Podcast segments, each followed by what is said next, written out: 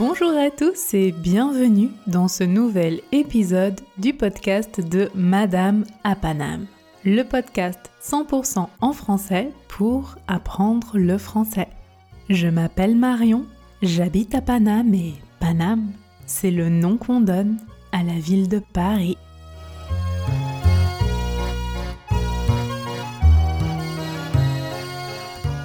Dans quelques semaines, nous allons élire le nouveau président de la République française. C'est pourquoi actuellement dans les médias en France, on entend beaucoup parler de politique, des programmes, des différents candidats, et c'est donc l'occasion pour nous d'étudier le vocabulaire lié aux élections et de faire un petit quiz pour tester vos connaissances à ce sujet. Alors, je précise avant de commencer que je suis encore un peu malade. Vous l'entendez peut-être à ma voix. C'est d'ailleurs pour cela hein, qu'il n'y a pas eu d'épisode la semaine dernière. Dans tous les cas, comme d'habitude, sachez que la transcription est disponible sur mon site www.madame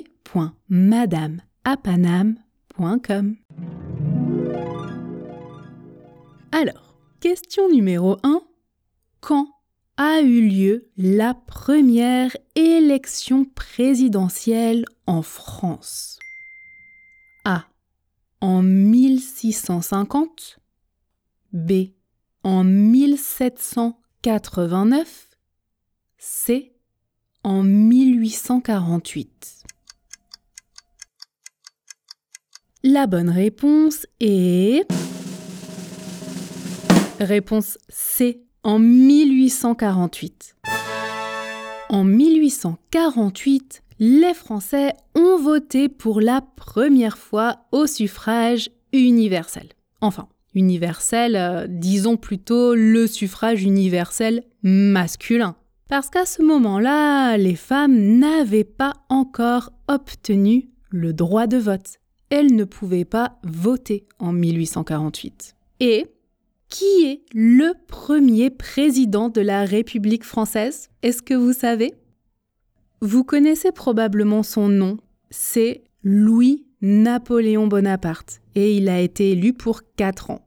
Louis-Napoléon Bonaparte, c'est le neveu de Napoléon Bonaparte, officiellement en tout cas. Bon, finalement, je vous passe les détails, mais ce Louis-Napoléon Bonaparte a fait un coup d'État en 1851 pour rester au pouvoir, donc trois ans après avoir été élu. Et il s'est déclaré empereur. Oui, empereur, et il est alors devenu Napoléon III. Et il est resté au pouvoir pendant environ 20 ans. Voilà,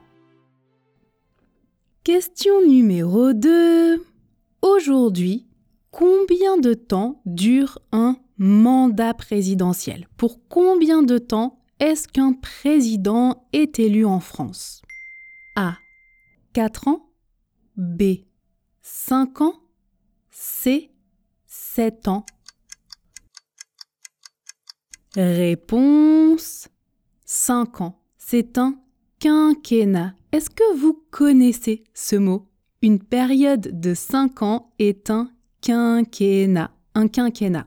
Je peux dire par exemple, le quinquennat du président se termine. Nous allons bientôt participer à de nouvelles élections présidentielles. Le quinquennat a été mis en place en France au début des années 2000. Avant cela, les présidents en France effectuaient des septennats. Des septennats. Ils étaient élus pour 7 ans. Oui. Question numéro 3. Aujourd'hui, est-ce que tout le monde peut être candidat à l'élection présidentielle en France? Est-ce que vous pouvez vous présenter? Est-ce que je peux me présenter? Oui, non. La réponse est non. Tout le monde ne peut pas être candidat. Il y a des critères de sélection. Par exemple, un candidat doit être de nationalité française, il doit avoir plus de 18 ans, mais sachez qu'un candidat à l'élection présidentielle en France peut avoir un casier judiciaire, c'est-à-dire une condamnation pénale. Eh oui. D'ailleurs, cette année, plusieurs candidats ont un casier judiciaire pour différentes raisons. Je vous laisserai le soin de regarder si cela vous intéresse. Ensuite, pour pouvoir se présenter aux élections présidentielles en France, sachez qu'un candidat doit obtenir le parrainage de 500 élus. Cela signifie que les candidats doivent obtenir 500 signatures d'élus. Les élus, ce sont les députés, les sénateurs, les maires, mais aussi les conseillers départementaux, etc. Pour vous donner une idée, en 2017, il y avait une liste de 42 000 élus qui pouvaient accorder, donner donc leur parrainage, leur signature à un candidat à la présidentielle pour qu'il puisse se présenter. Si un candidat n'obtient pas les 500 signatures dans un laps de temps déterminé, il ne peut pas se présenter au premier tour des élections. Le premier tour, c'est le moment où nous, les citoyens français, votons. Ça va, vous me suivez? Donc, si vous voulez, les 500 parrainages représentent une présélection.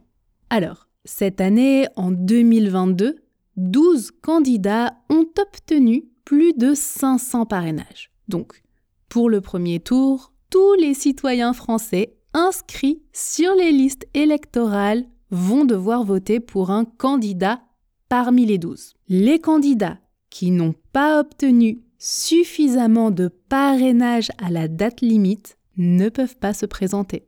Est-ce que c'est clair pour vous? Oui? Donc, maintenant que nous avons nos 12 candidats, nous, citoyens français, allons voter une première fois. C'est le premier tour le premier tour. À l'issue du premier tour, à la fin donc du premier tour, nous allons comptabiliser les votes. 1, 2, 3, 4, 5, 6, 7, 8, 9, 10 et les deux candidats qui ont obtenu le plus de votes s'affronteront au deuxième tour. Nous allons donc voter une deuxième fois et choisir l'un des deux candidats. Le gagnant deviendra président de la République française.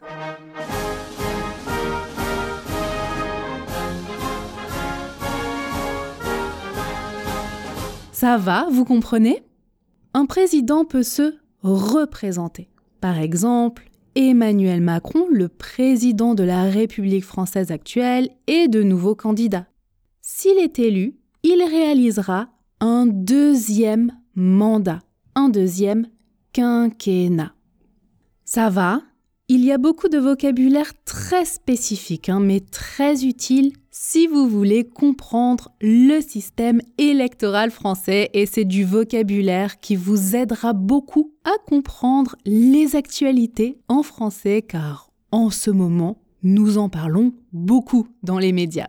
Je vous rappelle donc que la transcription de cet épisode se trouve sur mon site www www.madamapanam.com. Numéro 4. Est-ce qu'il y a déjà eu une présidente de la République en France Une femme Oui ou non? La réponse est... Non.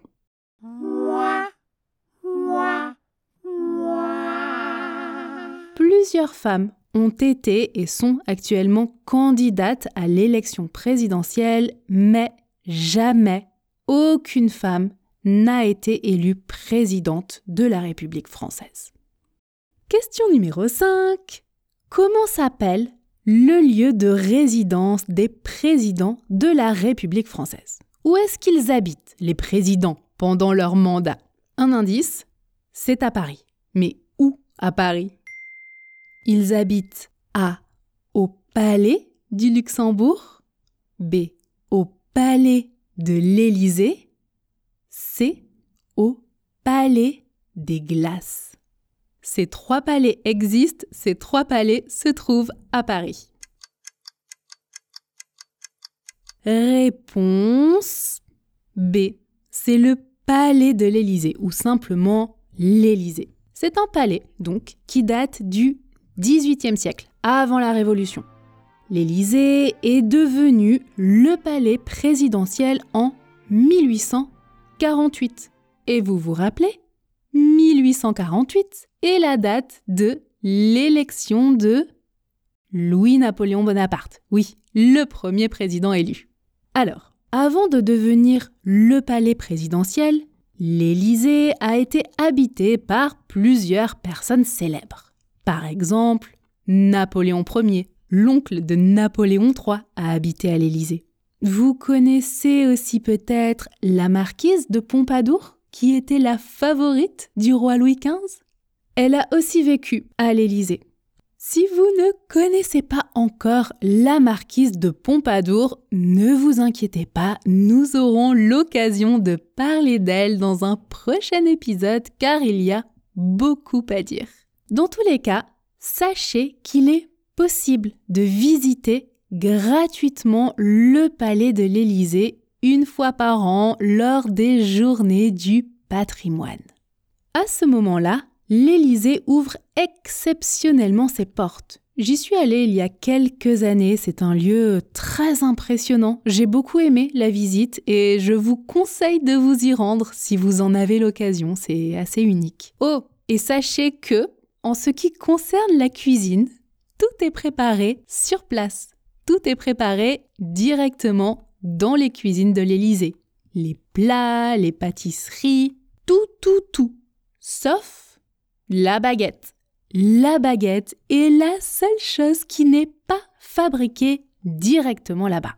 Je vous en parle dans l'épisode sur les concours de baguettes. Je vous mets le lien dans la description de cet épisode, oui, car chaque année, il y a un concours de baguettes organisé par la ville de Paris. Et le gagnant annuel a le privilège de fournir l'Élysée en baguettes pendant un an.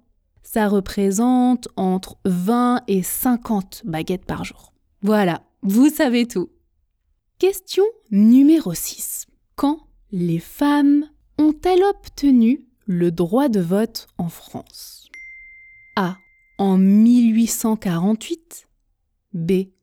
En 1937 C. En 1944 La bonne réponse est réponse C. En 1944 il y a à peine 77 ans. C'est fou, en 1944, c'est presque un siècle après l'instauration du suffrage universel masculin. En, en, en quelle année Vous vous rappelez? En 1848. Oui. Donc, les femmes ont obtenu le droit de vote en 1944 et elles ont voté pour la première fois en 1945 lors d'élections municipales. Pour finir, une question de vocabulaire. Je vous donne une définition du dictionnaire en ligne Larousse et vous devez choisir le mot qui correspond à cette définition. Écoutez bien les trois mots pour commencer. Je vous pose la question après. A. Le dépouillement. B. Le développement. C. Le déroulement.